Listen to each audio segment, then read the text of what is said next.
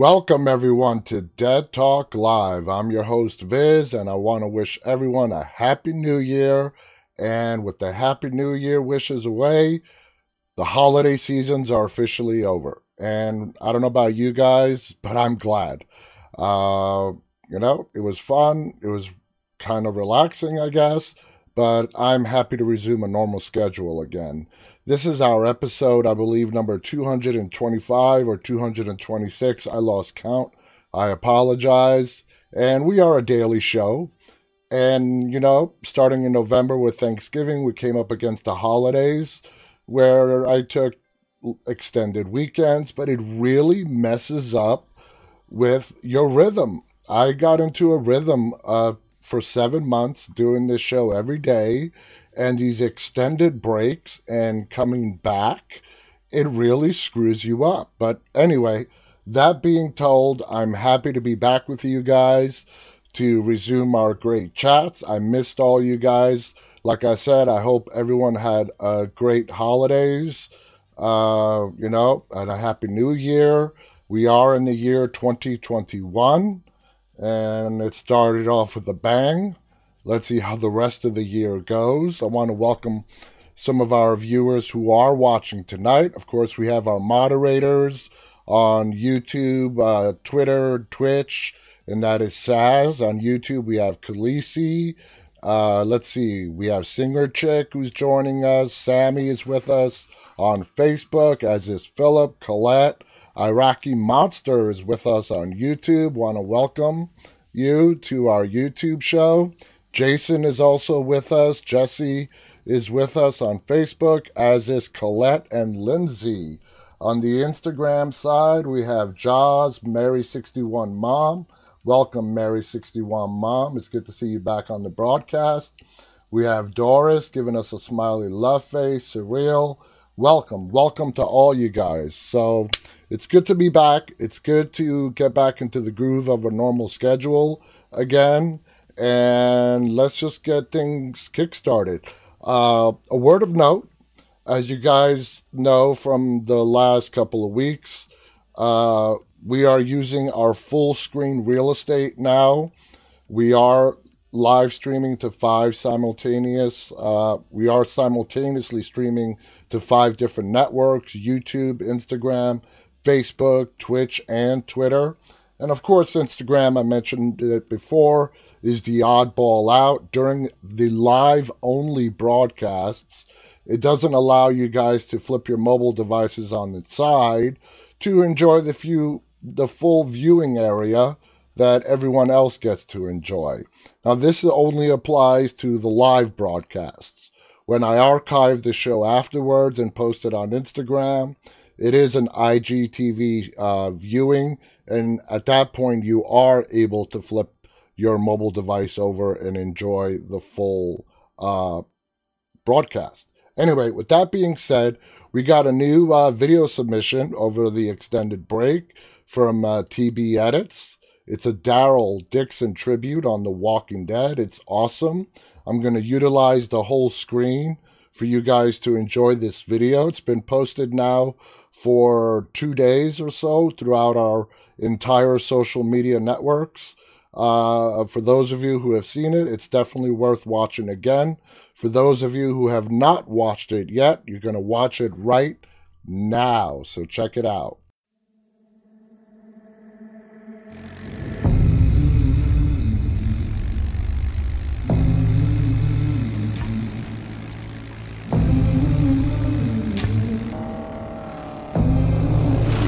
Don't you come back no more.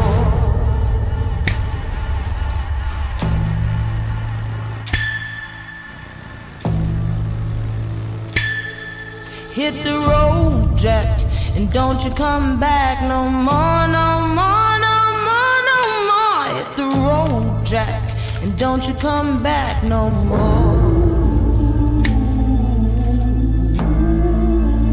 Don't you come back no more. Hi. I know us. Don't you come back no more. You leaving right now? Know, I may be the one walking away. You're the one that's leaving. Again.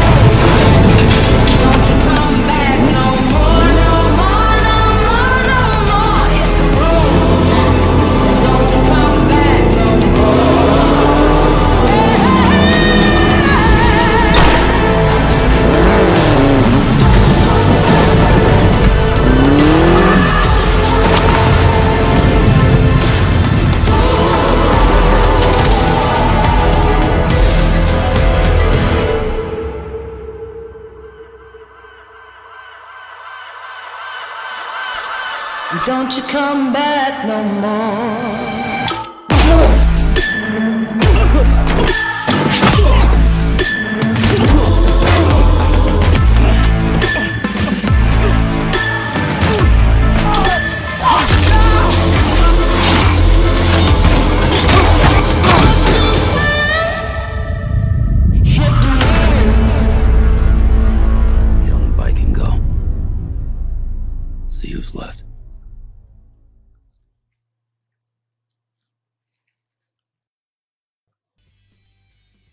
There you guys have it. Another great, great video by TB Edits.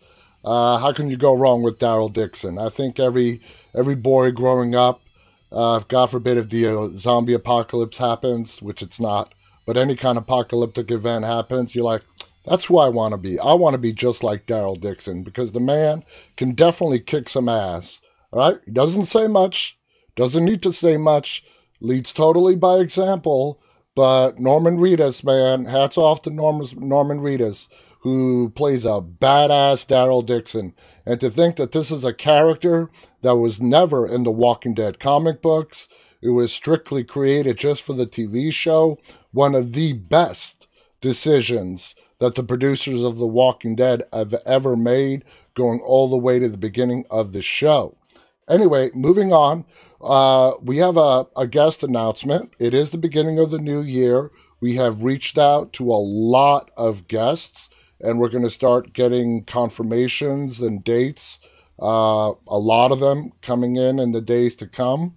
We are very, very excited to announce that uh, Barbara Crampton, uh, who is one of the modern day screen queens, has appeared in a ton of horror movies is going to be our guest right here on Dead Talk Live on January 12th. A lot of you are probably asking, well, who's Barbara Crampton? So I brought up her IMDb page, and this is Barbara Crampton, okay? And just to show you some of her credits, she has been in a ton of horror movies, okay? Uh, she's really best known for the movie Reanimator, uh, and just going through uh, her list of projects here Channel Zero, Puppet Master, House Mother, Dead Night, Death House, Day of Reckoning, Beyond the Gates, Blood Brothers, Road Games, Tales of Halloween. Sorry, excuse me. Tales of Halloween. It just goes on and on and on. She is really known Uh, what really brought her to the spotlight was the movie Reanimator. Uh, great movie. I don't know how many of you guys have watched it or not. If you haven't, I definitely recommend that you go back and watch that one. That is a must watch.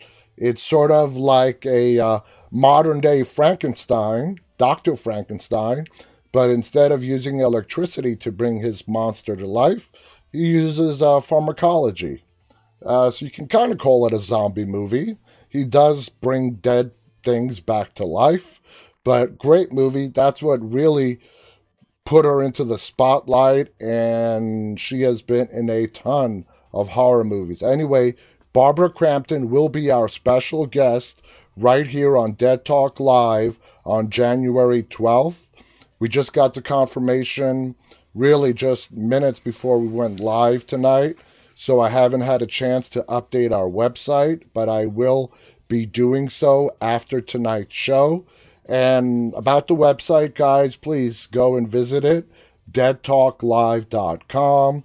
You will see all of our upcoming and past guests, view any prior episodes, any episodes with special guests that you might have missed, and get everything. All our contact information and everything you need to find out about this show is on our website, deadtalklive.com.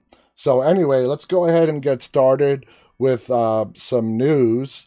And before we go on with the news, I just want to say that the reaction to that Daryl Dixon video, as I was watching your guys' comments come in, you guys really, really loved it.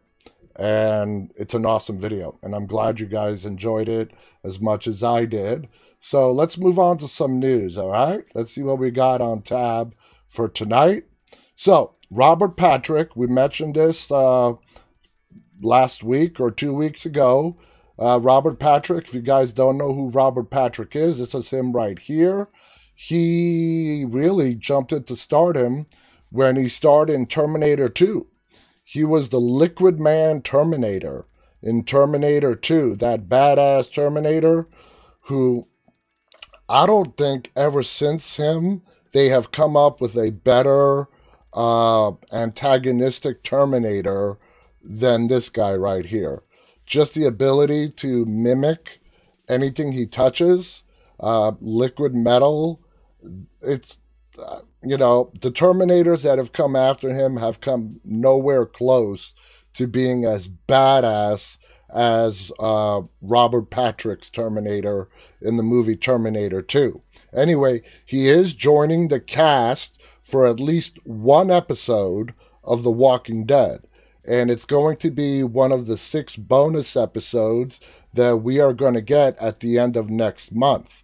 So let's see what the article says. When The Walking Dead returns in February to air six new episodes extending season 10, it's with Terminator 2 Judgment Day and Scorpions Robert Patrick in a guest starring role. And that's a little disappointing. Robert Patrick is an amazing actor, and I would love to have, have him on the show for more than just one episode. But, you know, beggars can't be choosers, and I love the fact that we are going to get to see him in the Walking Dead universe, even if it is for only one episode. Patrick joins the zombie drama with incoming guest stars Okea Eme-Akwari as Elijah. Elijah is the masked ninja person that we saw in the finale.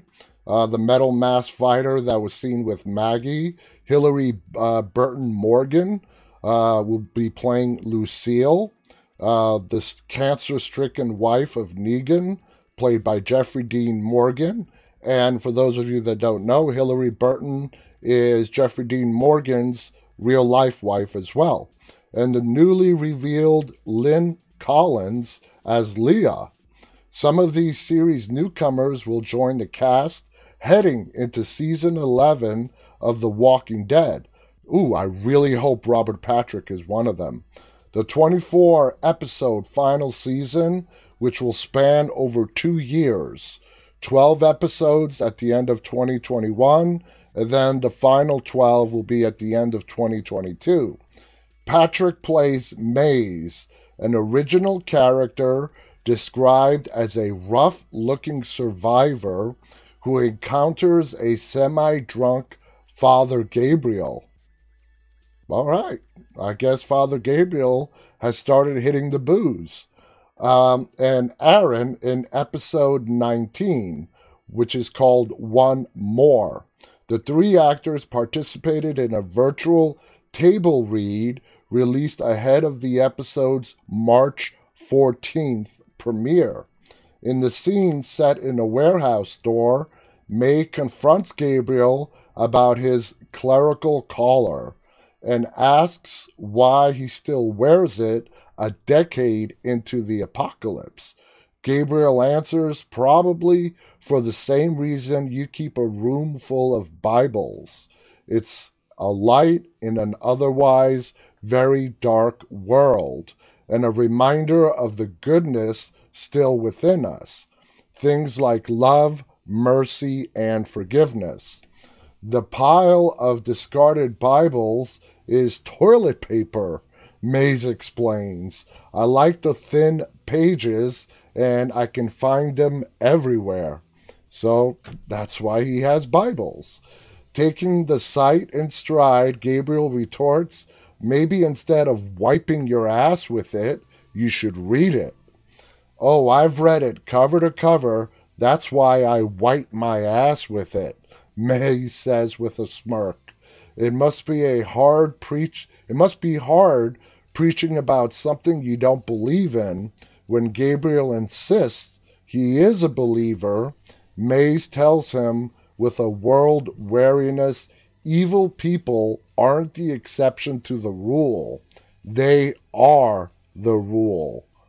There's nothing left in this world but thieves and murderers. So, you know, we can obviously tell that his character is a little bit cynical. Uh, there's still goodness, Gabriel responds, if you look for it. Mays leans in, presses him, Well, who you who are you trying to convince, Father? Me or you? Asked to explain what that means, May smiles and the scene ends. That's the kind of actor and character uh, Robert Patrick is, and that's what makes that so damn exciting. In the episode from director Laura B- uh, B- sorry Belsey, season nine episode called "The Calm Before," and writers Erik Mountain and Jim Barnes, uh, season ten episode "A Certain Doom," which was the season ten finale. Gabriel and Aaron search for food and supplies to bring back to Alexandria. Small tragedies lead to a bigger tragedy as faith is broken and optimism is fragmented when they are put to the ultimate test. So, you know, it's The Walking Dead, guys. There are no happy endings in the Walking Dead universe. But anyway, these six episodes, as we read more about them and we see these table reads, they look like they're all going to be really amazing episodes. Personally, I'm looking forward to the sixth one, uh, where we get to see Lucille and we finally get to see Negan's backstory on the screen. That's what I'm looking forward to the most. Uh, let's see, Rowena is joining us on Facebook. Welcome. Uh, who is saying February is coming soon. The Walking Dead, so excited. Uh, Andrew is joining us tonight on YouTube. Welcome, Andrew. On uh, the Instagram side, we have Dan's The Walking Dead reviews with us. Isabelli is with us. Uh, Maria's given us a thumbs up on Instagram. Welcome to all you guys. So, the next thing that we have is now check this out the most underrated horror movies of 2020.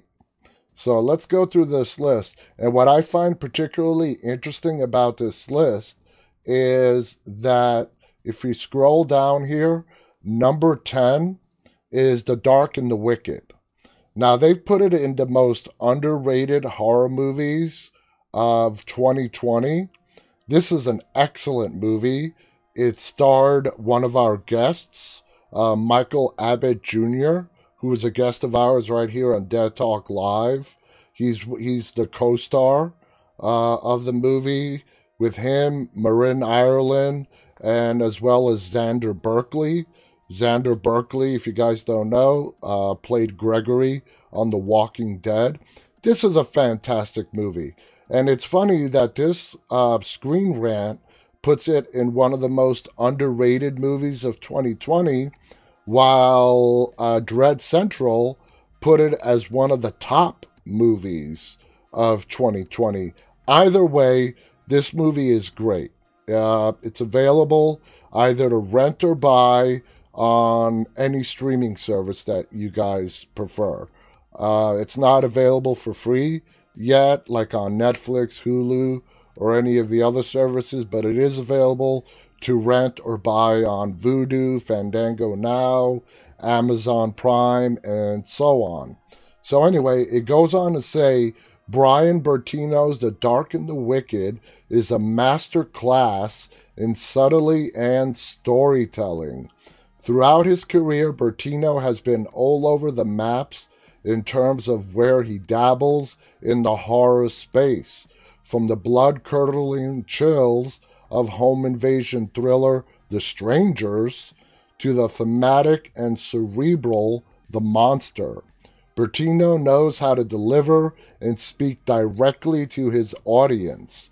In The Dark and the Wicked, the director highlights his savvy with smart horror tropes, restraint when necessary, and proves himself capable of delivering one of the best supernatural horror movies of the year, if not the last few years. While The Dark and the Wicked has gotten largely positive reviews from critics and is well liked among horror fans, the movie would have benefited from a theatrical release in a year where people could go to the movies. Also, it would have been likely, it would have likely been talk of the film festival circuits as its world premiere was intended to be at the Tribeca Film Festival, which was canceled because of COVID. Now, that's true. I agree with what they're saying there. Uh, movies that get released to the theater get a hell of a lot more marketing behind them. And that's where I've said this before, I'll say it again. That's where these movie studios are going to have to adapt. Uh, they spare no expense in advertising commercials about upcoming movies that are being hit into the theaters. They're going to have to redirect that money and not let great movies like The Dark and the Wicked go unnoticed because they're like, oh, it's not being released in the theater. Why waste the money? No, that's crap. That's where their mindset has to change moving forward. We don't know what the future is going to be like uh, in regards to the movie theater. We don't know if the old way of going to the movies is ever going to come back. And if it does come back, I really doubt it's going to be the same as it was before. So I've said it before and I'll say it again. These movie studios are going to have to adjust how they do things. And one thing is their advertising uh, to new movies. There have been a lot of great movies that I have watched in this past year on Hulu, Netflix, Amazon, you name it, that I never heard of. And that's because they don't advertise them. You don't get to see commercials about them unless you specifically go on YouTube and search for a trailer. Uh, you're never going to hear about it. Nowhere. So, anyway, that's that's something they're going to have to come to a decision about. Next on the list is uh, Nocturne. By Blumhouse Productions, welcome to the Blumhouse, which debuted on Amazon Prime in October 2020. Now, Welcome to the Blumhouse is not a movie. It's sort of, I'm trying to find the right words to explain it, but if you go to Amazon Prime, uh, especially uh, if you go to Shudder, if you're a subscriber to Shudder, you are going to see a whole list of movies that have Welcome to the Blumhouse in the beginning of their titles. I'm not even quite sure how to explain it. Uh, Blumhouse, owned by Jason Blum, is a production company. It's a huge production company that produces movies. But I don't know how to properly explain what Welcome to the Blumhouse is. I'm still trying to figure it out, and they haven't really given us a clear explanation. But basically, the easiest way I can describe it, Welcome to Blumhouse is just a Blumhouse production. Why they put Welcome to the Blumhouse in front of the titles, I don't know. I don't have an answer for you. It doesn't really make a whole bunch of sense to me. Anyway, uh, let's see. Uh, you know, debuted in October 2020, was a series of feature length movies that function as an anthology series and is modeled after Blumhouse's holiday themed collaboration with Hulu. That still doesn't explain it. Uh, Into the Dark. However, the entire lineup of movies that released under the Welcome to the Blumhouse series went completely overlooked. Nocturne from director Zu Quirke was arguably the best within the series. It's a shame that its lack of audience can be directly attributed to an unsuccessful anthology series. And this is a movie that I never heard about. I've never heard of Nocturne. The reason why I've heard of the movie before this that we talked about, The Dark and the Wicked, is because we had the star of the movie as a guest on our show before the movie debuted in early November. Uh, he was a guest on our show because he was the co star in season six premiere of Fear the Walking Dead. And at the end of the interview, I asked him some questions about this upcoming movie that he has coming out called The Dark and the Wicked, and uh, because it hadn't come out yet. Anyway, it goes on to say that Welcome to the Blumhouse released during the height of the Halloween holiday when numerous other titles were vying for audience interaction on numerous streaming platforms. However, Nocturne is one that shouldn't be missed. It's an honest attempt at making Giallo movies made famous by iconic director Dario Argento. There's a name that, if you guys are into zombie movies, you definitely know who Dario Argento is. Uh, palatable to modern audience who are otherwise unfamiliar with the subgenre. A standout performance by Sydney Sweeney is, uh, also adds to the numerous reasons to check out Nocturne, which doesn't deserve its underrated status at all. Uh, next on the list is Deep Blue Sea 3. Shark movies.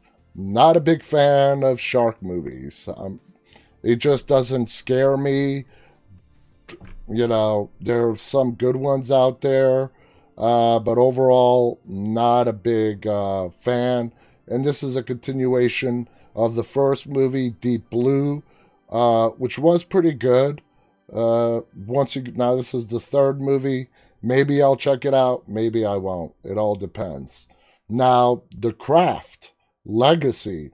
This is another uh, reboot from the original movie, which came out back in the 90s, called The Craft. While nowhere near the best horror movie of the year, The Craft Legacy isn't a great movie or even a really good movie, but it leans on nostalgia, which actually works. For fans of the 1996 The Craft, which was a very good movie, this unceremoniously released update should appeal for two reasons.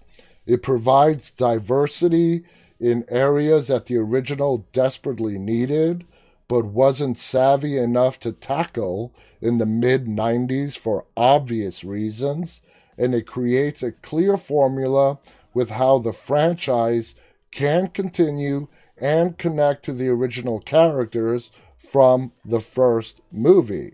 Philip Thompson writes The Craft was a good movie, puts me in mind of Charmed. That's a good comparison right there. Uh, CC Weezy on YouTube writes, I've seen this one. The Craft, it's decent. Uh, Colette on Facebook writes, Jaws was good, but not really horror. I absolutely agree with you, Colette. I love Jaws. It's a great movie. Uh, loved it. But I would not call it a horror movie. I'm sorry.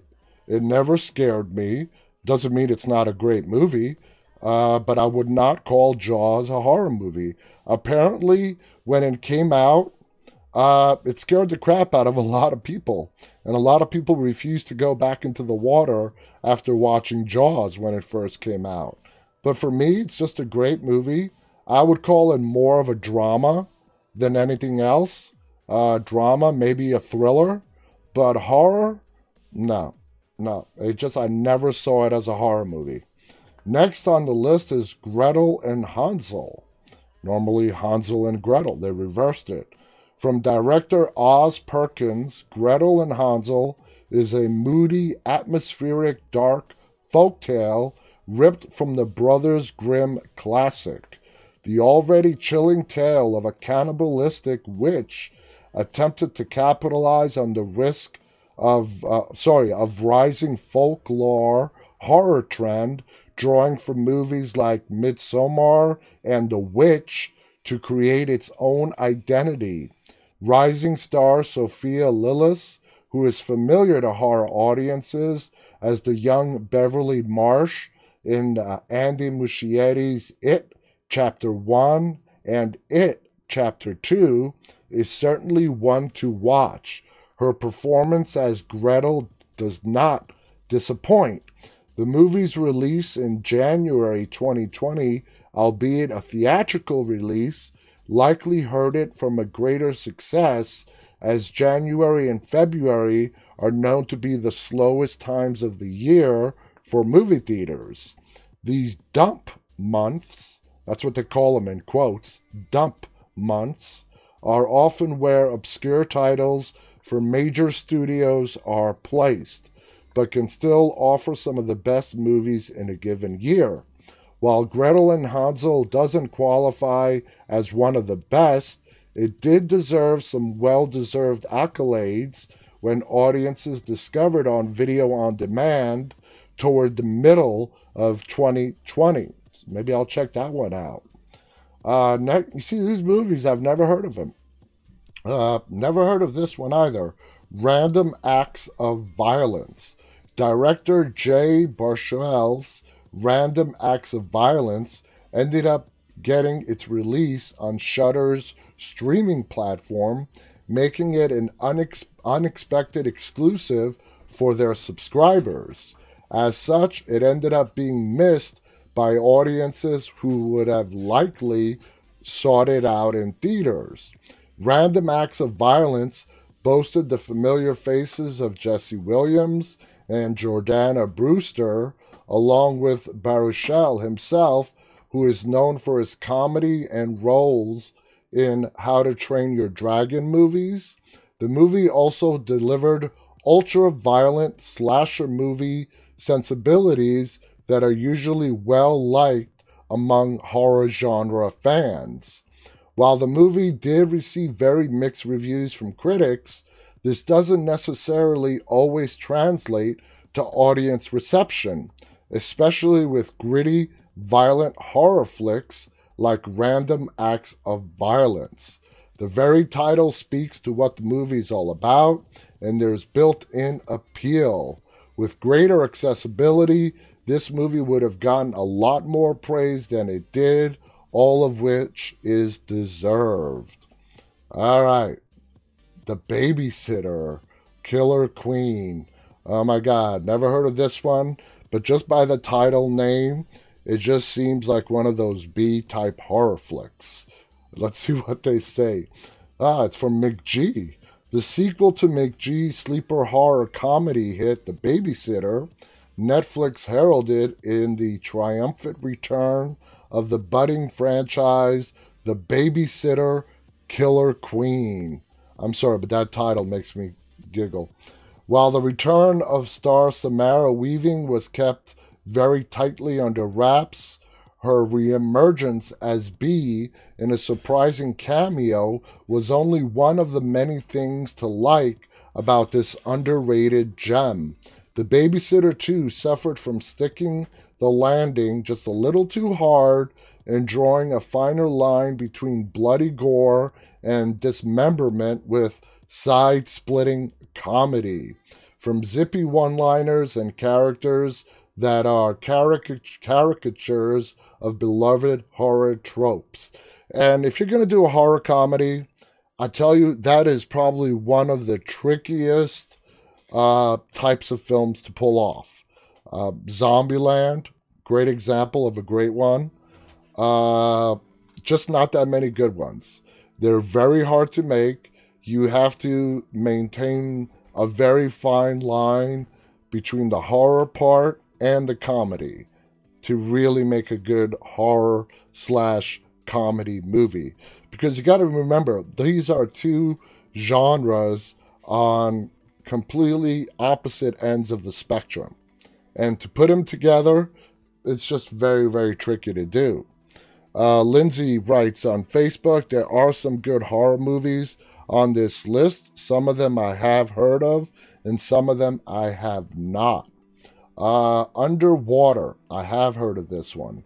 Underwater found its audience uh, later in the year and ended up being celebrated as an, aqu- as an aquatic horror gem at a time when interest in Lovecraftian horror was at a decades long high.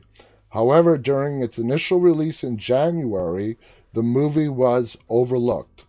Though lead actress Kristen Stewart was a draw for some, the murky premise and past holiday lull didn't get people excited enough to leave their homes during the chilling winter months.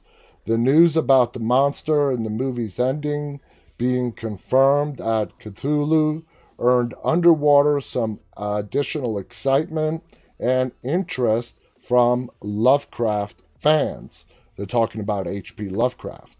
But after it started releasing on various streaming platforms towards the end of 2020, other fans that would have been the movie's audience had it released in July started seeing it for what it is an intense atmo- atmospheric thrill ride that aquatic horror fans, sci fi horror fans, and Lovecraft fans can all enjoy together. All right, The Grudge. This was a good movie. Uh, I love this movie. 2020's The Grudge remake got scathing reviews, but it did not deserve them. I totally agree with that sentence. Another early theatrical release, The Grudge put a bad taste in a lot of audiences' mouths and gave the early impression that it wasn't going to be a good year on horror. However, on a second watch or even a first watch, for those from, familiar with the franchise, the movie's R rated approach actually makes sense. Supernatural horror movies are largely bloodless affairs. And you know what? I hate when they call them supernatural horror movies. I much prefer the term paranormal. Uh, supernatural, I don't know. From I don't know, maybe it's just me. Supernatural versus paranormal. A lot of people are asking what the what's the, what's the difference. There really isn't no difference, but for me, it's a matter of legitimacy. Calling a movie supernatural uh, as opposed to paranormal kind of falls in the the area of whether you believe in the paranormal or not. I am a believer in the paranormal. Uh, not ashamed to say it. I believe there are things we don't know about after we die. When you call a movie supernatural, it sort of puts it in the complete fiction category. That's why probably I don't like paranormal movies being called supernatural. Anyway, I digress. Uh, there are bloodless affairs and rely more on creepy imagery and jump scares to give the audience chills. That is why, for the most part, they are traditionally rated PG 13. The blood and gore isn't missing from these movies, so the rating doesn't feel toned down. However, Nicolas Pesce's R rated The Grudge delivered the gore, the body horror, and also struck, sorry, stuck to the franchise's traditions. If anything, it upped the stakes for where the franchise could go by applying a more modern American horror approach. Bloody is better. If anything, The Grudge deserves a second chance because it made the supernatural and paranormal horror subgenre. Now, wait a minute. Check it out. Check. Let me reread that. Because it made the supernatural and paranormal horror subgenre, which is starting to feel stale and overdone, more interesting by spilling some extra blood. So they are dividing supernatural movies and paranormal movies. I would love for the writer of this article to explain the reasoning or what's the difference in his mind between supernatural movies and paranormal movies. Um, let's see. Uh, Khaleesi says, I believe in the paranormal as well, as does Colette. Uh, believe it or not, uh, there was a survey done, not just in the United States, but like a global type survey, and more than 60% of uh, the people uh, living today uh, openly admit that they believe in the paranormal. So that's way more than half of the world's population believing and giving it a chance and being open minded enough to say, hey, we don't know everything. And uh, go back 20, 30 years ago, if you were to admit that, you would flat out be called crazy because it just wasn't something that you would say in public. Anyway, moving on. Number one on the list is The Hunt, another Blumhouse. Blumhouse's The Hunt wasn't supposed to be a 2020 release at all. It was originally intended to release in 2019, but got delayed due to tragedy. The Hunt was also marked by controversy and not due to the depiction of gun violence, which was what caused the movie to be delayed in the first place in the wake of the Dayton, Ohio, and El Paso, Texas mass shootings. The controversy surrounding the hunt was political, as the trailers and promotional material surrounding the movie made it seem like it was about people who were liberals hunting deplorables. That's that's just damn stupid. Uh, however, upon its release in March 2020, audiences found it plenty to like about the hunt. And I hate when they try to mix politics into movies. I really, really do. The reason why we watch movies is to get away from politics. That's that's why I watched movies. If I want to watch about politics, I'll turn on cable news. Uh, Khaleesi writes, "Love the hunt." Um, uh, Singer Chick writes, My favorite saying, You know nothing, Jon Snow. Little Game of Thrones reference right there. Lindsay Sparks writes, When I think of Supernatural, I think of the TV show. And yes, I am a believer as well. Want to welcome Britannia on Instagram. Uh, welcome, Britannia. Uh, Durango is also waving at us on Instagram. Deep is also waving. Welcome to all you guys on Instagram. It's great to have you with us. So let me check on. Damn, we're 45 minutes into this show already. So, what I want to do, since the time is just flying by tonight, tonight's topic is really about the evolution of um, television shows from the mid to late 80s to where we are today in regards to gore and the amount of violence that has become totally acceptable, not only on cable networks now, but on uh, regular networks such as NBC and CBS and ABC and Fox and so on. So I put together some clips, uh, you know, starting with the late 80s from shows like Tales from the Crypt, all the way up through the present day to mark how gore depicted on television has dramatically changed. So let's go ahead and watch this and we'll talk through it as we watch it. So let me go ahead and bring up the first one. The uh, and here we go. So this is Tales from the Crypt, premiered in 1989. Now this was hardcore stuff. Besides, tell, Tales from the Crypt was just scary.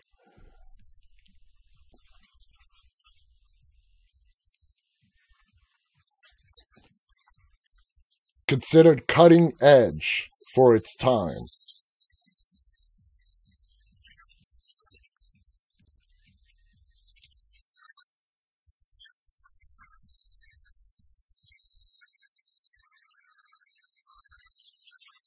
Those are zombies. That's right. There were zombies being shown on TV back in the 80s.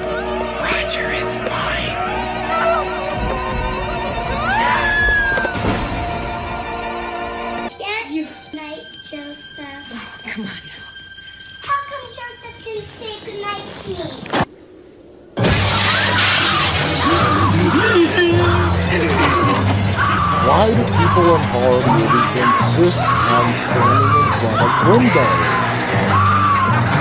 Especially when there's a mad stalker on the loose. Alright, Freddy's Nightmares. Now, Freddy's Nightmares, let me pause it real quick. Uh, you know, the Freddy Krueger Nightmare on Elm Street movies were very successful. They decided to do a TV show uh, called Freddy's Nightmares. Robert Englund who played Freddy Krueger, came on for the TV show. It just wasn't very successful. It didn't last very long. But here are some clips from Freddy's Nightmares.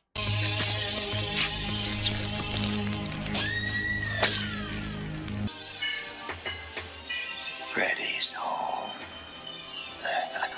It's a little cheesy.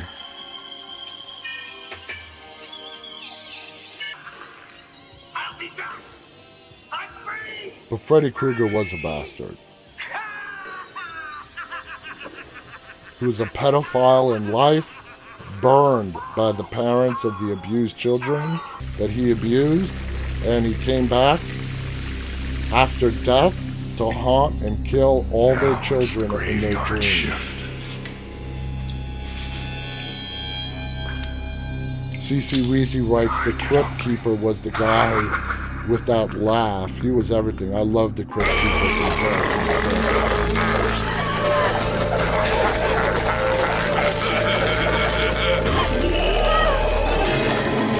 Yeah, so as you can see, there's a bit cheesy factor in the uh, Freddy TV series.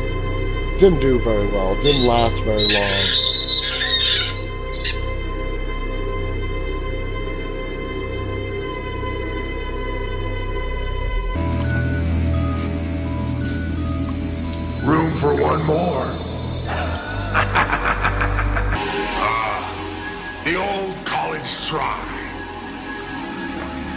Think part of the reason why we're so unsuccessful is because of how they try to make Freddy Krueger a little bit more human.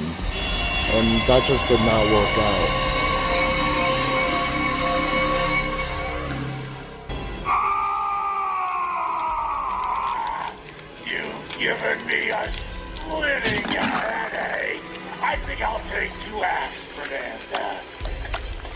That was um, you gotta remember, this is now the early 90s, and this was like hardcore stuff The back game's then. gotta end. Ah! Robert Englund is awesome. I love Robert Englund. He's an amazing guy. Amazing actor. He was amazing as Freddy. Ruined a perfectly good sweater. I don't know if you guys remember, but the first time I ever saw Robert Englund, England was in a, a TV miniseries called It V. was you on the phone machine with the phone. He played Willie. I don't know if any of you guys remember Willie from the TV miniseries V, the original one that came out in the 80s. But it's not that easy. I already taped the It was a promo. miniseries and then turned into a regular TV series. It was actually revived uh, about seven years ago. It lasted about two seasons and then it was canceled. i Show you around. All right, CC Weezy remembers V. There's something for you, huh? Britannia writes, yep, he was a lovable alien. Exactly. How can you not love Willie? Willie from V. I'm glad you guys watched him by now. All right, now this is actually a pretty good show. Ghost Stories. It premiered Come in the late with me '90s. to a Here's place of wondrous contradictions. A place that is silent and unstirring, yet restless and alive. A place of untold peace and boundless dread. Come with me into the very cradle of darkness, where those who dwell, dwell alone. Ghost Stories. An anthology show. It was Their scary, souls not very can bloody. only be stilled by exacting retribution. Not a bloody show. It was more of the thriller, shock factor, twist to every ending. Surprised From not it didn't grave. last longer. Vengeance is a dish served cold. This is an example of one of the twist endings right there in Ghost Stories.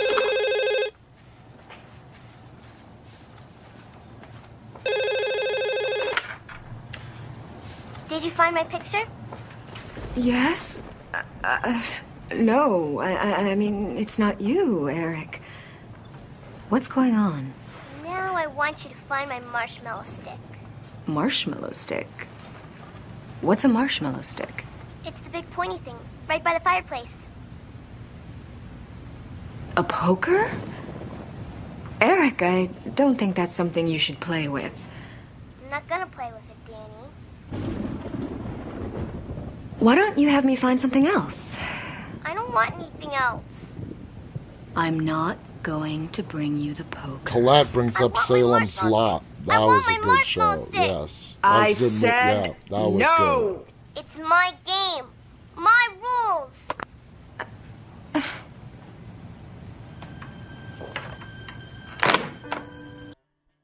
Okay, so I got to pause it right here. In 2010, The Walking Dead premiered. And it took Frank Darabont, who is the one that brought The Walking Dead to TV, five years of getting rejected by network after network, NBC, HBO, before the show finally landed on AMC. And the reason um, a lot of networks uh, were not eager to pick up The Walking Dead because it took TV to a place that it has never been to before.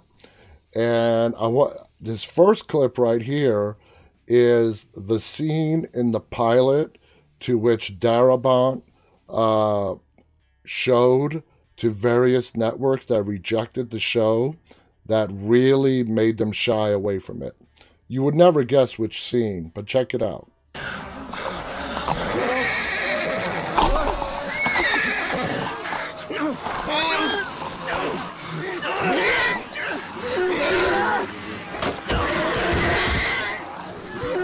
Horse. The horse scene. They did not like having a horse devoured on television.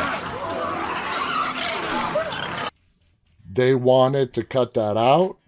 Uh, Darabont would not give in.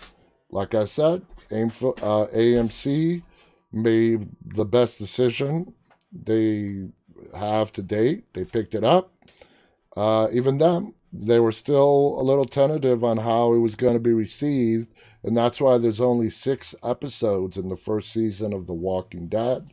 But we all know what happened after that. Not only was it a hit, it really revolution, revolutionized horror as the way it was being displayed on TV. And then came shows like this Hannibal, which premiered in 2013 on NBC, which was one of the original networks that rejected The Walking Dead. And they try to take it even beyond uh, the limits that The Walking Dead pushed in regards in regards to blood, guts, and gore.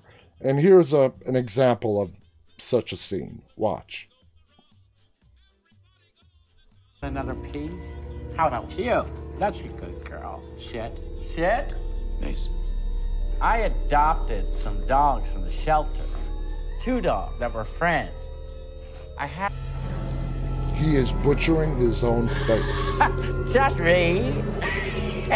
That's Mason Verger. I loved Hannibal as well. An amazing show.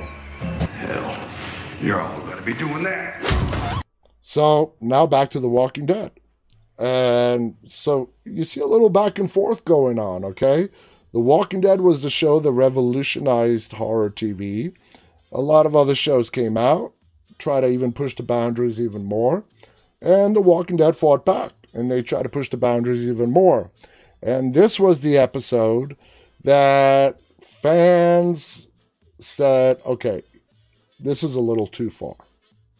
This episode right here, season 7, episode 1, Abraham Glenn's death, is where fans really reacted negatively to the limits that Walking Dead pushed. Here we go. Oh, look at that! This is Abraham's death. My. That was ad lib by Michael Cudlitz. Suck my nuts.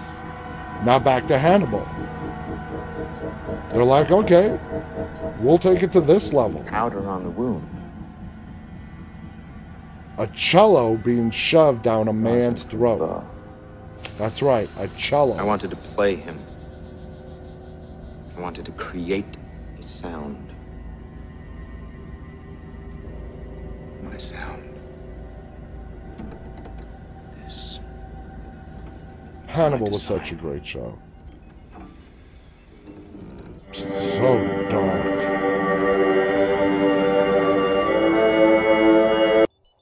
And that's it. Uh, I actually wanted to put in Noah's death, uh, but YouTube wouldn't allow it. I always test out my videos because I don't want Dead Talk Live to be restricted in audiences. And um, I added Noah's death to the end of that clip, and it totally restricted it to, you know, the majority of the countries. So I had to take it out. But for all of you guys that watch The Walking Dead, uh, in my opinion, Noah suffered one of the most gruesome deaths at the hands of zombies on The Walking Dead. Anyway, guys, we are out of time for tonight. Thank you so much for tuning in. Visit our website, deadtalklive.com. We simultaneously stream every night to five different networks. I'll be back on the air again tomorrow. Please stay safe, and as always, stay walking.